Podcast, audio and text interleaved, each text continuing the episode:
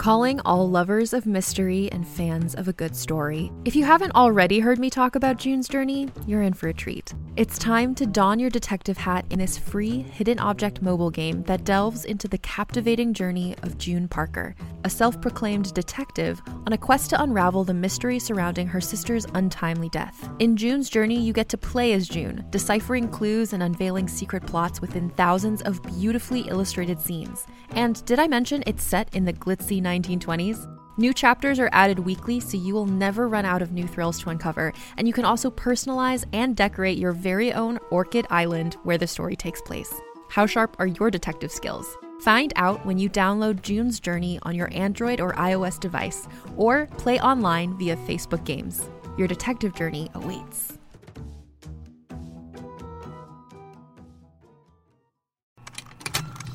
Contained herein are the heresies of Radolf Burntwine, erstwhile monk turned traveling medical investigator. Join me as I uncover the blasphemous truth of a plague ridden world that ours is not a loving God, and we are not its favored children.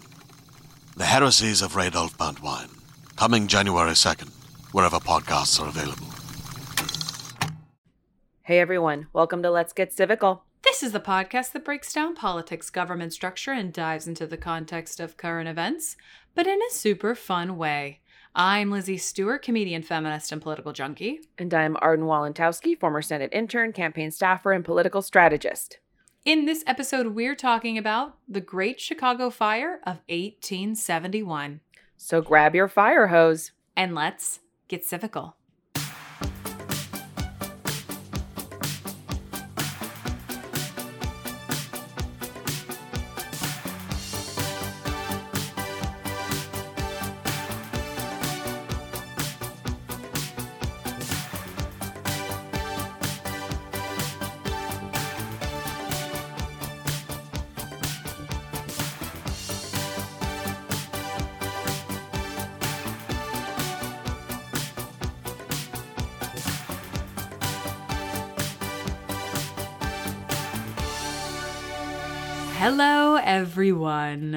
Hello, everybody. Welcome back to Let's Get Civical. I am Lizzie Stewart. And I'm Arden Walentowski. And what's up?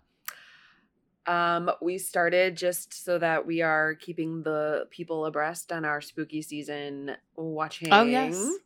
We Yeah. started, we finished Halloween 2, which was very which was fun interesting to watch don't know if you've seen halloween 2 the one that came out in like 1981 three years after the first one I don't know. I know I've seen the original uh-huh. Halloween, and I think I've seen.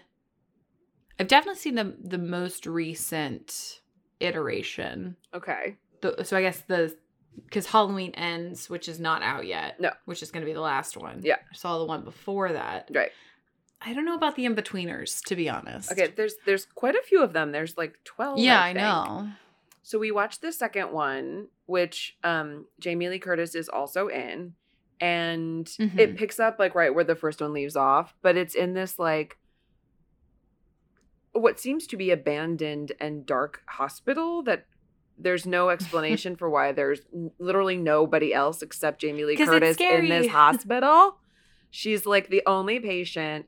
Of course, the doctors and nurses are like fucking in bathtubs. You know, like it's just Well, yeah.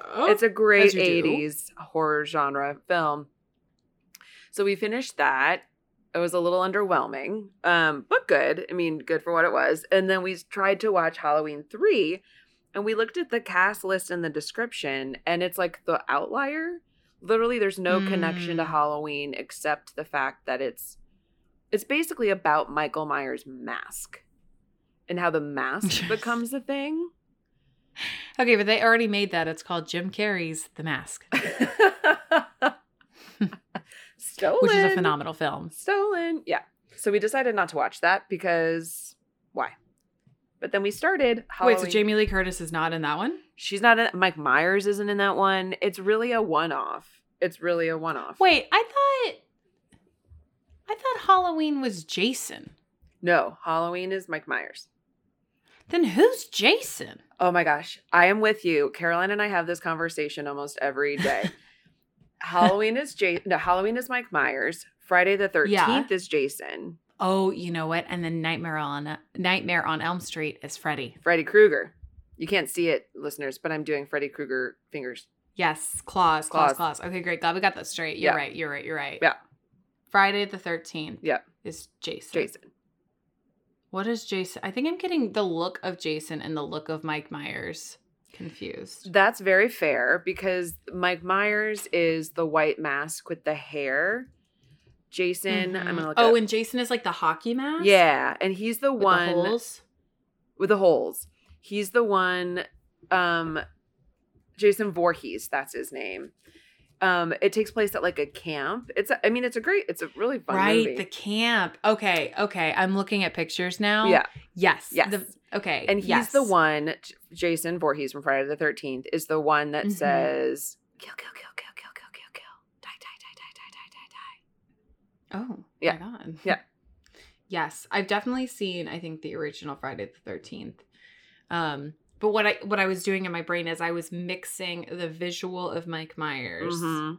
with the name Jason. Yeah. Because like when I thought of Jason, I thought of what Mike Myers is, which is with the hair and the mask. Yeah. Right. And it's kind of like a square shaped head. Yeah. Got it. Yeah. Got it. So We're all clear. we're all clear. So we're watching currently in the middle of Halloween number four. mm-hmm. um, which is interesting because if you watch the the most recent ones, like the one that you were talking about, the one before Halloween ends, and the one before that, I forget what they're called, but um, the ones Mhm. with like Judy Greer who plays her daughter. Yes. Ha- yes. Halloween yes. four.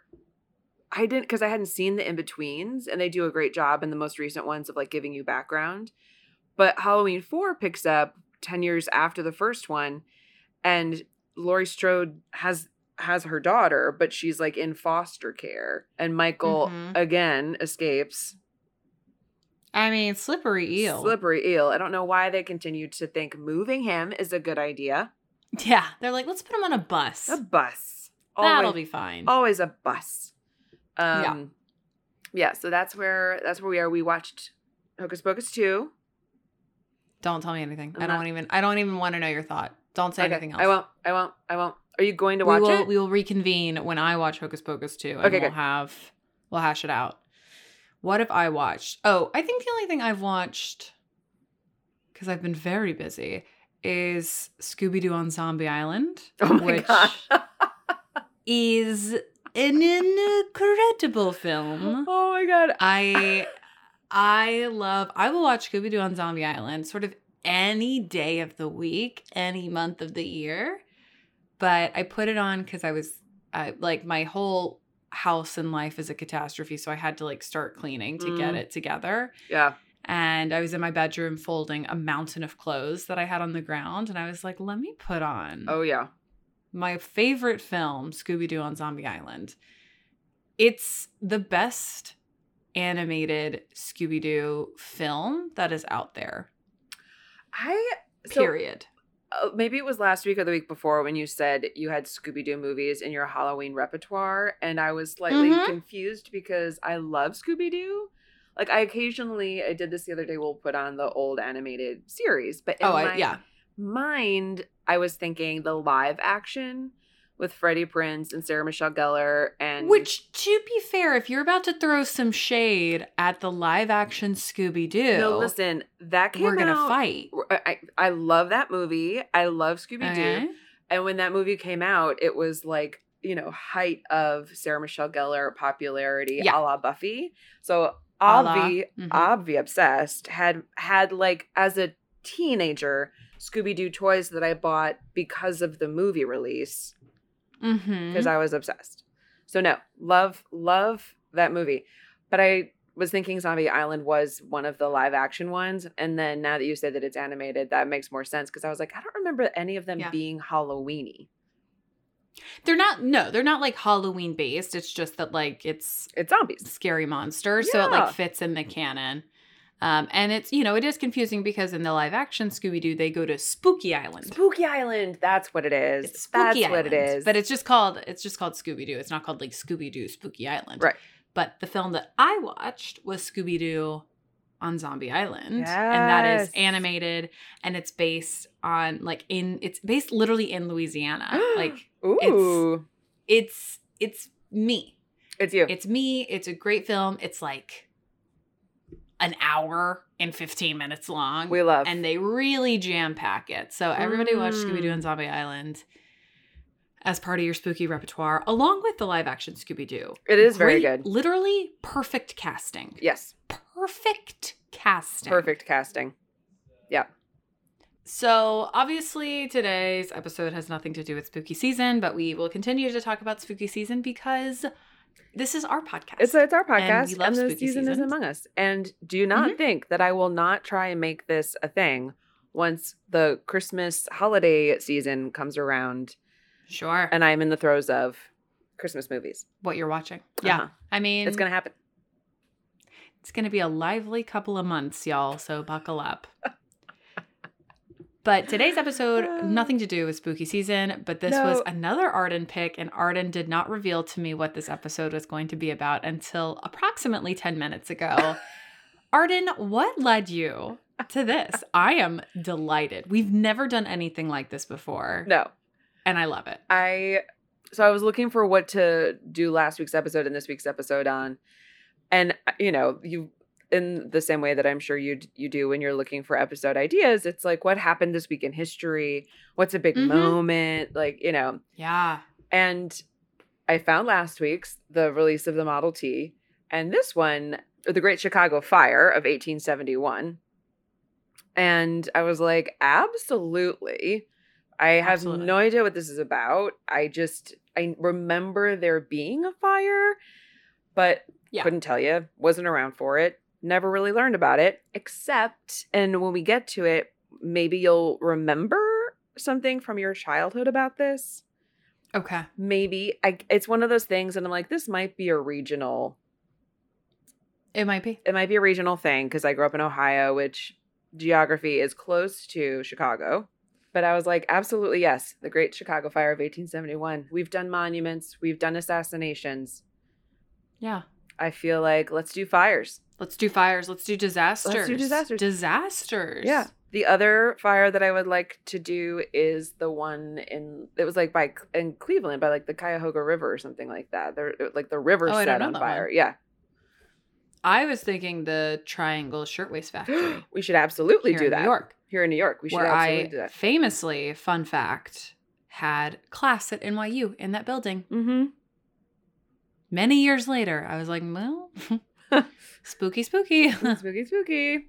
awesome. No, the only thing I know about Chicago in this general time period is H.H. H. Holmes. So I'm excited to Oh. learn about something different than H.H. H. Holmes. Yes, this is this is different. Although just This is different. this is still scary. You know what? If it's in with our theme, spooky season, Spooky season. spooky season. Let's talk about fires.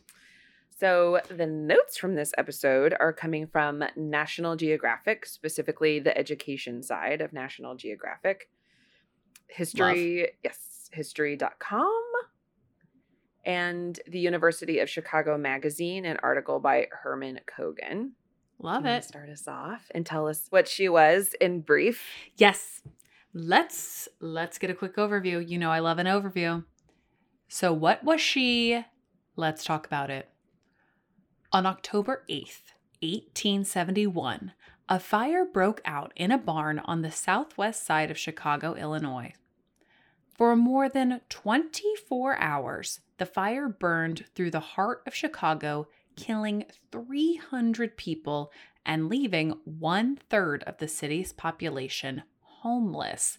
This is a big fire. And a big fire. It's a big old fire. It's roll bag. After the fire, the Great Rebuilding was an effort to construct a new urban center, big businesses, innovative buildings, and a new style of architecture were the result. I mean, yeah, Right. if you have if if a fire destroys sort of like Everything. you know, a quarter of your entire city. I do hope we are taking innovative steps to architecture. because clearly, I'm assuming a lot was wood, not the vibe. Not the vibe. Mm-hmm. No, no. No, no. For an industrial center such as Chicago. Exactly.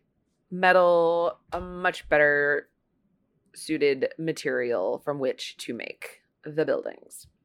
Correct. And like brick and Brick and, and, all that stuff. concrete. Yes. Yeah. Stone. Stone. So let's talk about perhaps the most controversial aspect of the Great Chicago Fire of 1871, Mm. which is how the fuck it even started. Mm, who lit the match? Who lit the match? The Great Chicago Fire, like Lizzie said, started the evening of October 8th, 1871.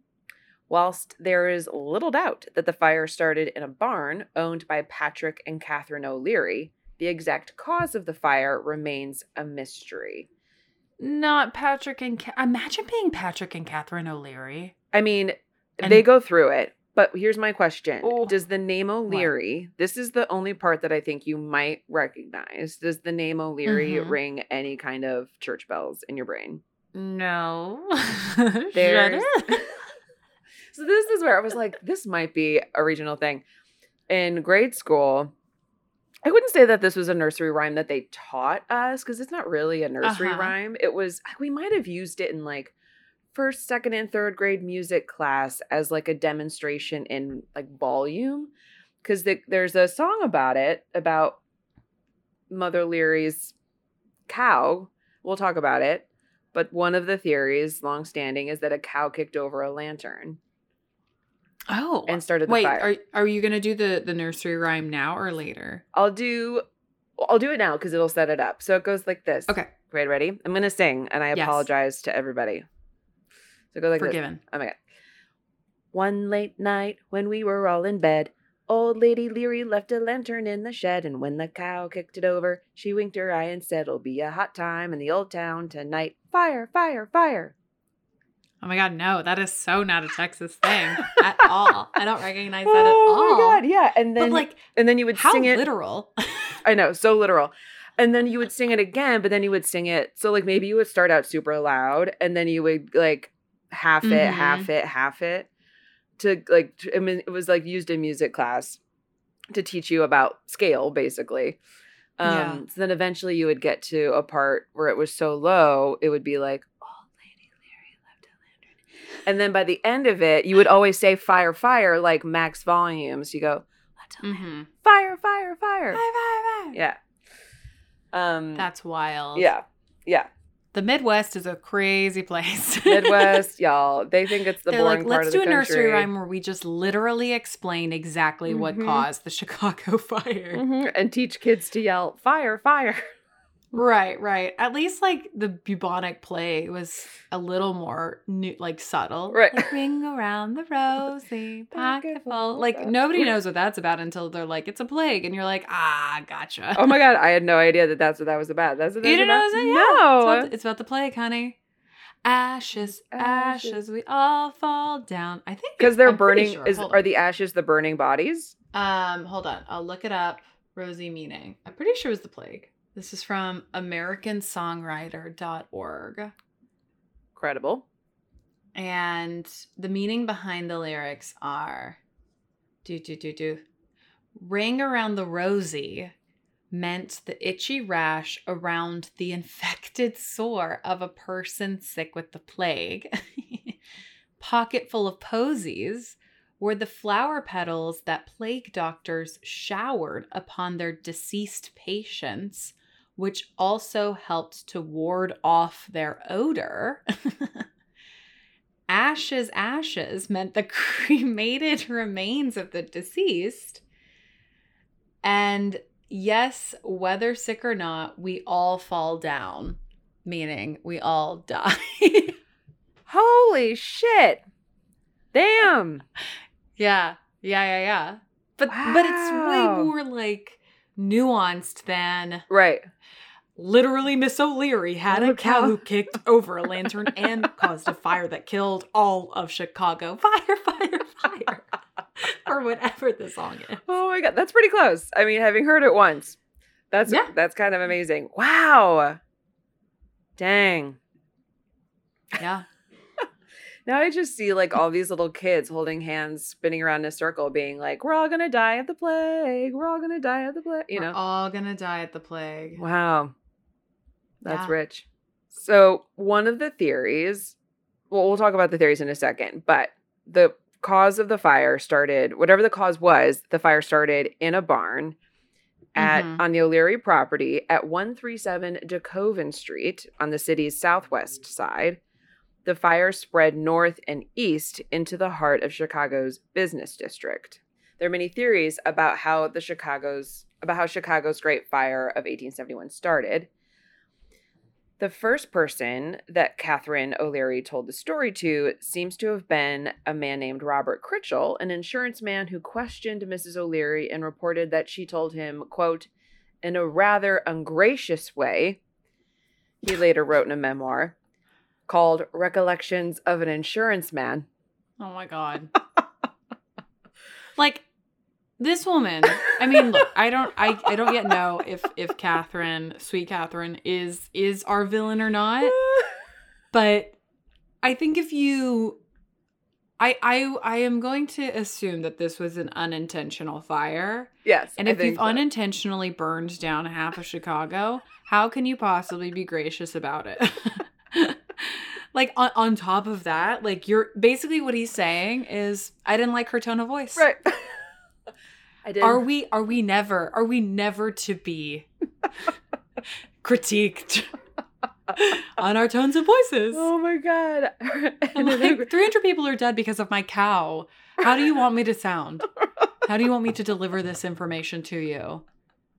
I'm not going to be pleasant. I'm not going to be pleasant. I'm not gonna be gracious. And How how is she? Right, I'm to on I'm on? Catherine's side. I know. Even if she lit the match uh, purposefully, I, I'm on her side. So, but then also he turned around and wrote a memoir, Recollections of an Insurance Man. yeah, boring title. okay, loser. So in his book, I'm not going to say it again. The, he wrote that the initial accounts were true that she had gone into the barn to get milk for milk punch and that the cow, in a moment of irritation, had kicked over the lamp, which of course was lit with fuel and fire, not whatever. We're going to take a quick break for a little word from our sponsors.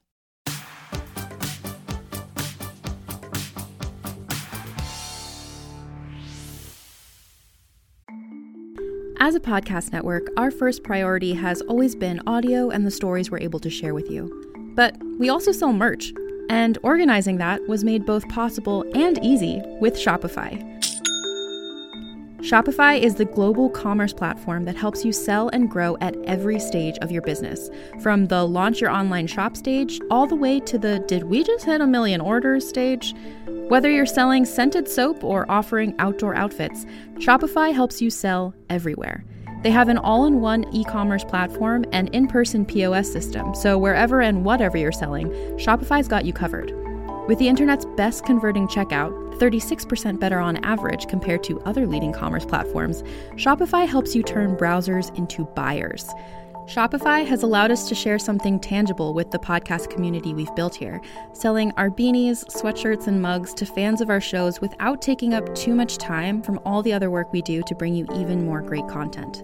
And it's not just us. Shopify powers 10% of all e commerce in the US. Shopify is also the global force behind Allbirds, Rothy's, and Brooklinen, and millions of other entrepreneurs of every size across 175 countries. Because businesses that grow, grow with Shopify. Sign up for a $1 per month trial period at shopify.com slash realm, all lowercase. Go to shopify.com slash R-E-A-L-M now to grow your business, no matter what stage you're in. Shopify.com slash realm.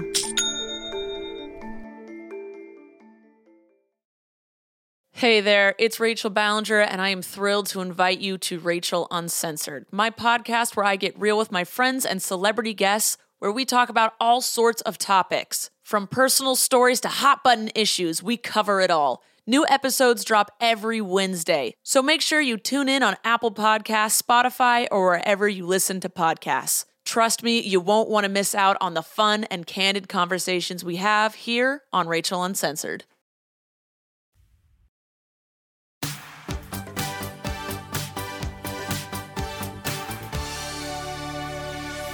So, another contemporary witness at the time was Jacob Schaller, who was a youth who worked for the O'Learys, delivering milk to the neighborhood. Schaller related that on the Sunday of October 8th, he had done his chores, bringing the usual 15 pints to customers, pints of milk. On the next morning, with the city aflame, he spoke with Mrs. O'Leary. She told him she was distressed because she was un- she was sure her cow had perished.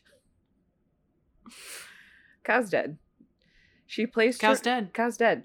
She placed her arms around the boy, and when he asked how the fire started, she told him that she had company and needed milk for Tom and Jerry's, which I'm guessing is the aforementioned punch. milk punch. Yes. Which now I want to look up this recipe. Yeah. Also, I didn't realize Tom and Jerry's were a thing before. Like, I thought that This is the started with the cat and the of it. mouse, but clearly not. Yeah. Clearly not. Clearly, the punch came before the cartoon. Yeah, we're learning a lot in this episode. Because the day's supply had been sold of the milk, she went to the barn and sat down to milk the cow. Gotten about a half pint when uh, when the cow, obviously resentful of being milked a second time that day, raised up her right hand leg and gave a light kick, which hit the lantern and knocked it over to set fire to the barn. So, two people are claiming It's like pretty much the same account. it's the same account. It's whether or not she was milking him or not. Right, exactly. Exactly. So, as the hours of the disaster continued and the wide extent of the damage became apparent, Mrs. O'Leary did little talking. Yeah. What? What's? What is there to say? she's she's the cow has killed half of Chicago. what do you want this woman to say? And the cow's dead Like- because the cow is where the fire started. She wanted to make Tom and Jerry's, and now half of Chicago is burned to the ground. Like it's called shock. Somebody help her. Somebody help Catherine O'Leary. Together earlier. I also, the fact that like Catherine O'Leary is the one who takes, I mean, up until like 1997, apparently, takes the shit and the blame for the Great Chicago Fire.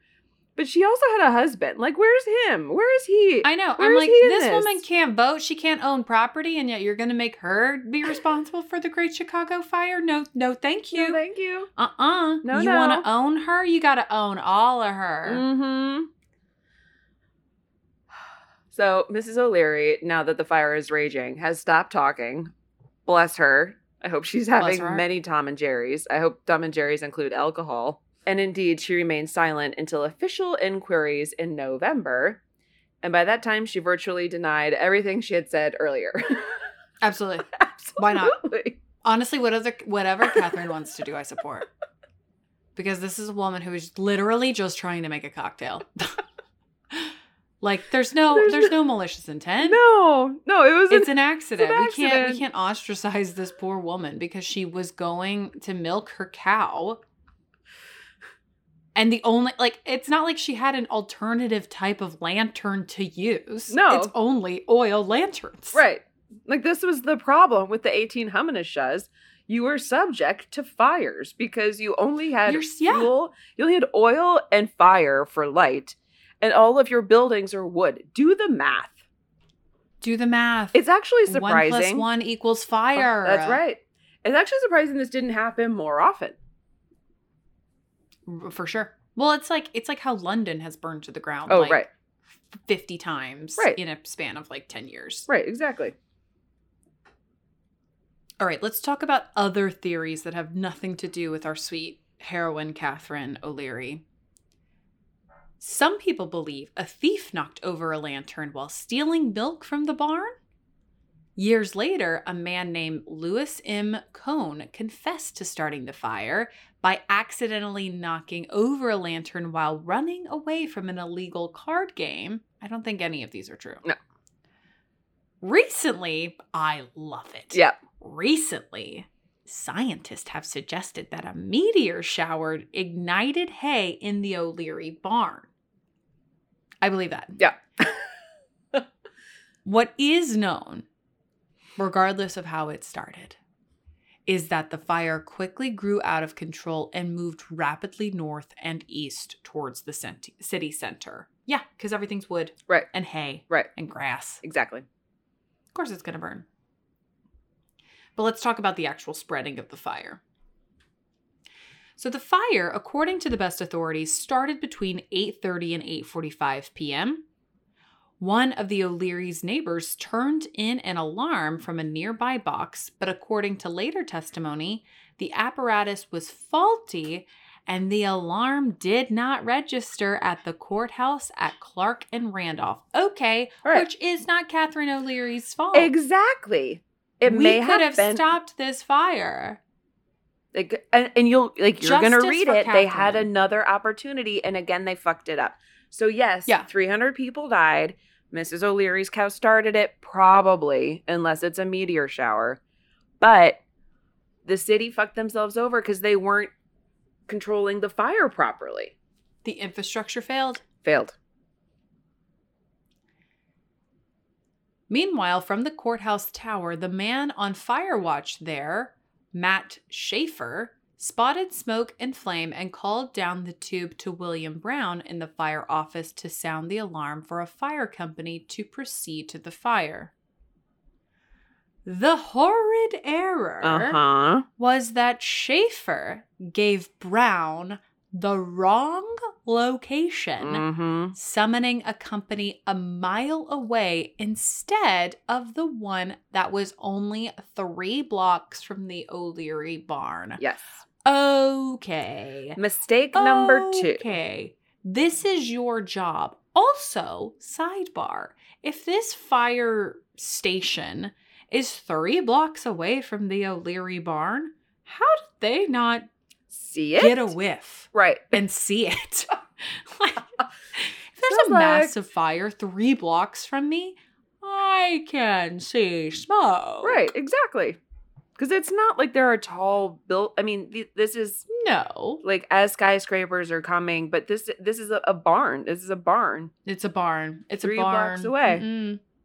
A few minutes later, Schaefer realized his mistake and directed Brown to sound the right box. But for reasons never explained, Brown stubbornly and stupidly refused and again sounded the wrong alarm. Okay, blood is on this guy's hand. Uh, twice. It now. is it is fully Mhm. William Brown at this point. Oh, yeah. Yes. Matt Schaefer made a mistake. right. For sure Right. responsibility. Right. But to like, as the person who's being told, I made a mistake, please sound this one, to be like, no, no. No. blood on your hands, bye. Bye. It Ooh, sounds it justice sounds- for Catherine. Justice for Catherine. It sounds like, and I don't know if you've watched this part of the Dahmer series, or I have not. or no. I've, Oh, I've not started. Oh, you're not started. Okay. Well, there's this part in in the Dahmer series on Netflix that's basically like, and it's based on a real phone call. Um, but Niecy Nash's character calls the cops because she finds this like young boy drugged out of his mind outside the building, and he's escaped Dahmer's Mm. apartment. And Dahmer comes back, and he's like, "No, this is my boyfriend." And there's a whole discussion. I actually do. I just, I know that from like the actual Yeah. case. Right. Yeah. And then the cops let him go. And they let him go. They let him go back with And Dahmer. dies. And then the woman calls the cops again later and is like, I just want to make sure that you checked his age. Is he really an adult? It's okay, ma'am. It's fine. It's all solved. Okay, but is he Yeah. is he looks like a kid? Is he a kid? Is he an adult? It's fine, ma'am. It's fine. The kid was a kid. Mm-hmm. And if they had just done their job and said, we didn't do the work. Yeah. The boy probably still would have died, but like maybe they would have found, maybe it would have stopped the next however many there were after that. Yeah. Not all of the people in Chicago who died needed to die or find themselves homeless. If, I'm sorry, I mean, really, William nobody Brown, needed to die. Nobody needed to die. If they had like, said- if they sounded the right alarm, they probably could have contained the fire to Exactly. the barn. exactly. Only, only the cow was a was a for sure Mhm. casualty. Exactly. Admit your mistakes. Admit when you're wrong. Admit your mistakes. Okay, so these two men are like absolutely Useless. fucking this up. Yep. By 9:21 p.m., the flames had advanced beyond the O'Leary barn to sheds, barns, and wooden houses. The watchmen of the nearby Little Giant Company saw them and roused the men who hurried to the scene. It was almost 45 minutes after the fire began that the first firemen got there. An obviously fatal delay. Yes. Once started, the fire grew fiercer and fiercer. The firemen were valiant, they were brave, but in most cases their efforts were futile. Equipment broke down, hoses burst. The water supply was lower than usual because so much had been used in the fighting of the West Side Fire the night before. It's just, Yeah. I mean, yeah, because you can't, like, when a fire is that, like, out of control, there's nothing you can do. No. Even modern day, like, I think of when um, Notre Dame was on fire Oh God. and you just had to watch, because like once a fire is that out of control even in the 2000 and whatever that was tw- 2019 Mhm. there was nothing that people could do to stop it except like what the, the measures that they were taking but like the damage was going to be extreme, Extreme. once it reached a certain degree Right.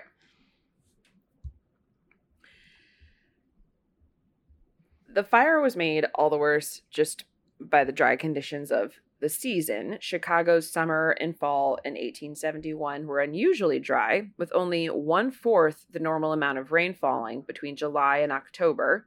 Bad. Many of the city's wooden buildings and sidewalks had dried out in the summer's intense heat.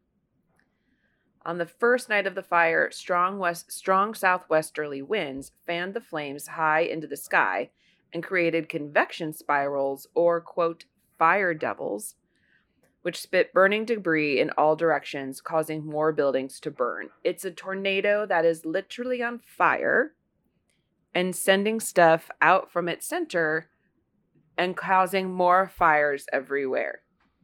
oh my god It's just fires on fires on fires fires on fires on fires. it's, it's and you know worst what? case scenario It's still not Catherine O'Leary's fault.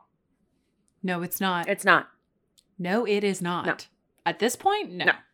No. Did she knock over a lantern? Probably. Sure. Potentially. Right. That's it. That's it. Who among us has not Who let- among us has not knocked Over over a a lantern. lantern while milking their cow? Buildings often had a single layer of fireproof material on the outside, hiding the wooden structure beneath. Okay. Flaw. Mm-hmm. The waterworks on Pine Street was just such a building. Its wooden roofing shingles had been replaced with slate, but the structure itself was still pine. When a burning ember struck the roof in the first hours of the fire, the waterworks was quickly destroyed. It was the main source of water for the city's understaffed fire department. We are running at a deficit. This is so bad. Perfect. There is no water. There is no water. The infrastructure has failed. Has failed. Has failed. Fire burned wildly throughout the following day, finally coming under control on October 10th when rain gave a needed boost to firefighting efforts. It literally just rained, and that's how it ended. It- yeah. Yeah. I mean, with the, What are you the to water do? building burned down. Right. At this point, this is all we, This we can all we have. for. Keep running. The Great Chicago Fire left an estimated 300 people dead and another 100,000 others homeless. More than 17,000 structures were destroyed and damages were estimated at $200 million. The disaster prompted an outbreak of looting and lawlessness. Companies of soldiers were summoned to Chicago, and martial law was declared on October 11th, ending three days of chaos. Martial law was lifted several weeks later. Yeah. Yeah. I mean, 100,000 people homeless. They're like, I still got to eat. Yeah. I mean, and I can't imagine that there was any sort of like emergency No, no. services No, no. at that point. no, no. I mean, I think even nowadays we would respond very poorly to this.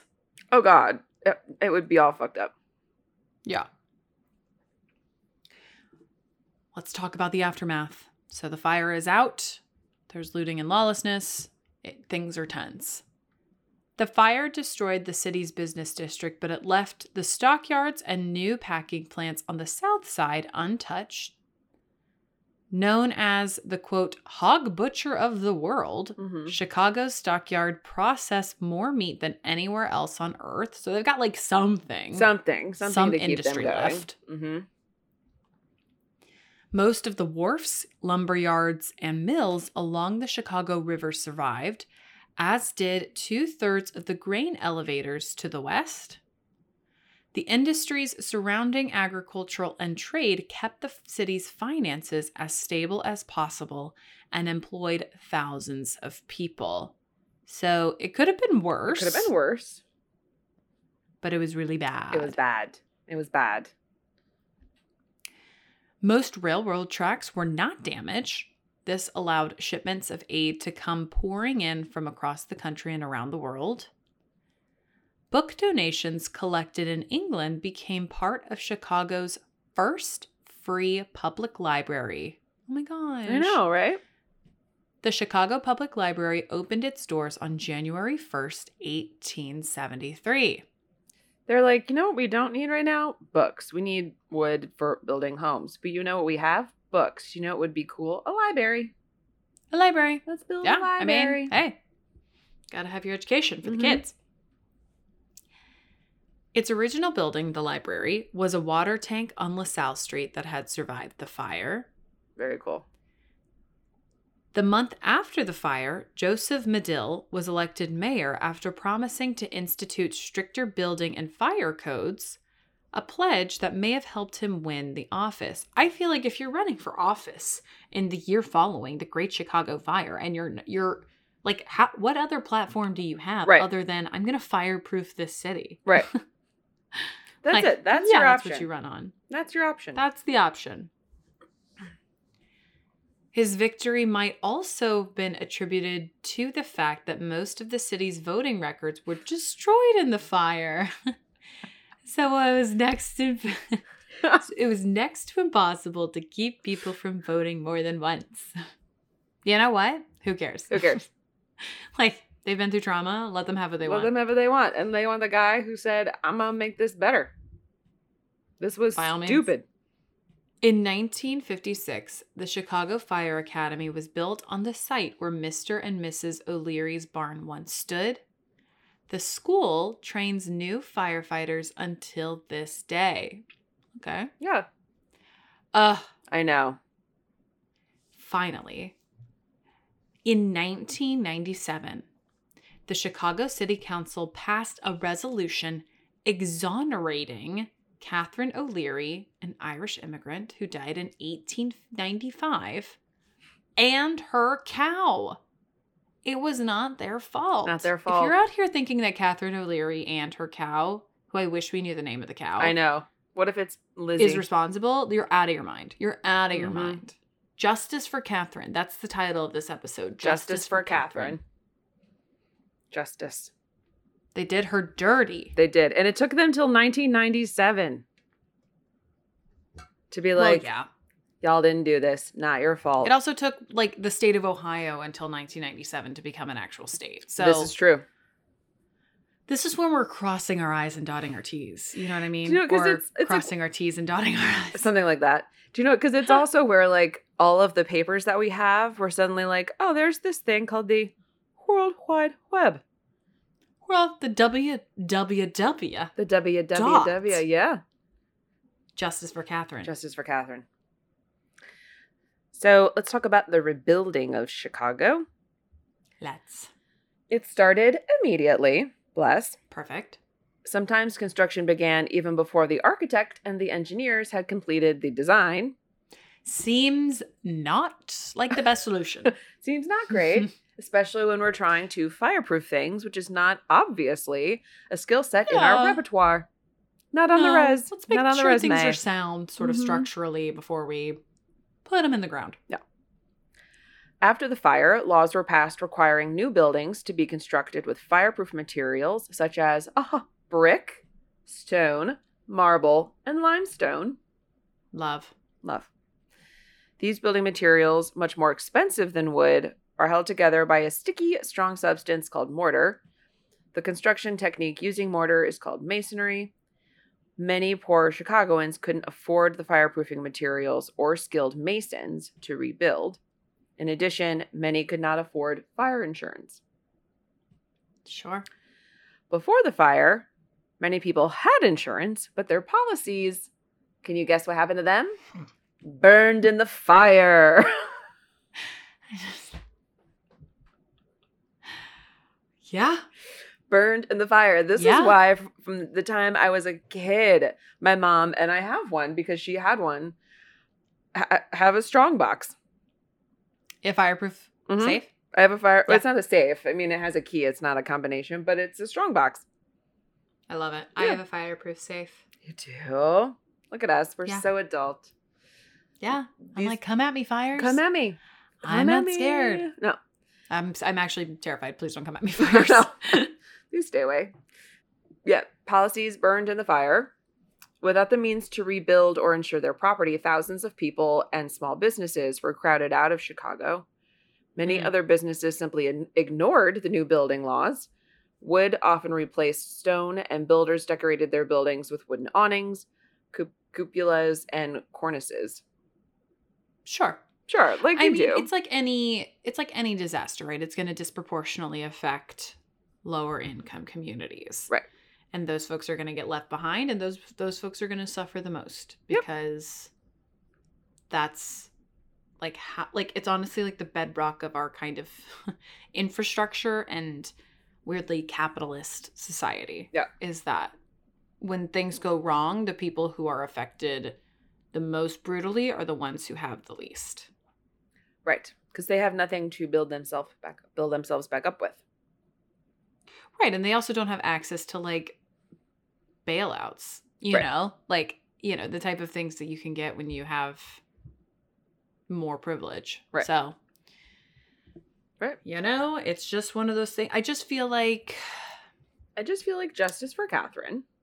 ju- I mean, I totally feel like justice for Catherine. Justice for Catherine.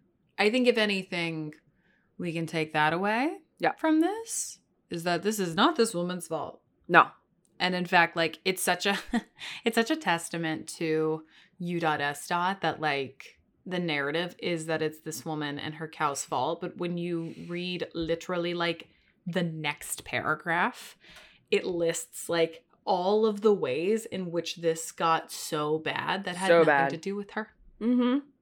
that had nothing to do with her No. fires happen Fire- in, in the late 1800s fires happen now Mm-hmm. But like you can't like the infrastructure of responding to fires can't fail in this spectacularly of a of a way Right. and not cause massive casualties Right. Because it it failed on on by human error, and then the error was corrected, and it failed again, not because of the infrastructure, but because a dude said, "No, I don't want to do that." well also i would say the original like alarm box failed oh, that failed. Yes, absolutely. that failed That failed. then the human failed right. then the human failed then another human failed Right. then there was no water like which is to me like if you if you can't replenish your water supply within a you know Yeah. Like if if you if you can only in your mind have like one fire a week the infrastructure is Bad. failing Bad. Bad. If You know, if your it's water it's 18 it's late 1800s everything's made of wood you have Uh, to you have you it's chicago there's Right. like industry right. you have to account for more than one fire a week Right. And what would For your happen if your supply. if your water supply, which is wooden, yes catches on fire? What do you Right. do? what's the backup plan? What's plan the backup plan? Yeah The backup plan? Mother Nature. It will rain. Mother- rain Pray for rain. It's rain. It's rain. Yeah, so shout out to literally only Catherine O'Leary Seriously. And that poor cow. and the poor cow. My condolences to both. Mm-hmm. But that is the end of our Great Chicago Fire episode. I love a, I mean, I don't love a disaster, but No, I find no. this to be super fascinating. Yeah. So we have to do more, of course. Mm-hmm. But in the meantime, we love you so, so much. And if you like what you heard, you can find us on Twitter and Instagram at Let's Get Civical. As always, please rate, review, and subscribe to us. We love you so, so much, and we will see you next Wednesday. Goodbye.